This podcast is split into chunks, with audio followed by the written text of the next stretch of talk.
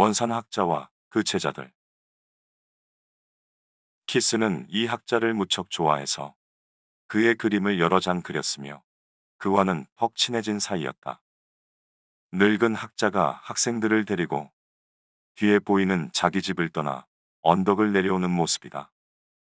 학자는 고종의 상중이라 흰옷에 흰 모자를 쓰고 있다. 뒤에 따르는 아이들은 자기 집안의 지체에 따라 각자 다른 복장을 하고 모자를 썼는데 히스는 서당 아이들의 옷차림으로 그 아이가 정혼했는지 결혼했는지 총각인지 알 수 있다고 기록했다.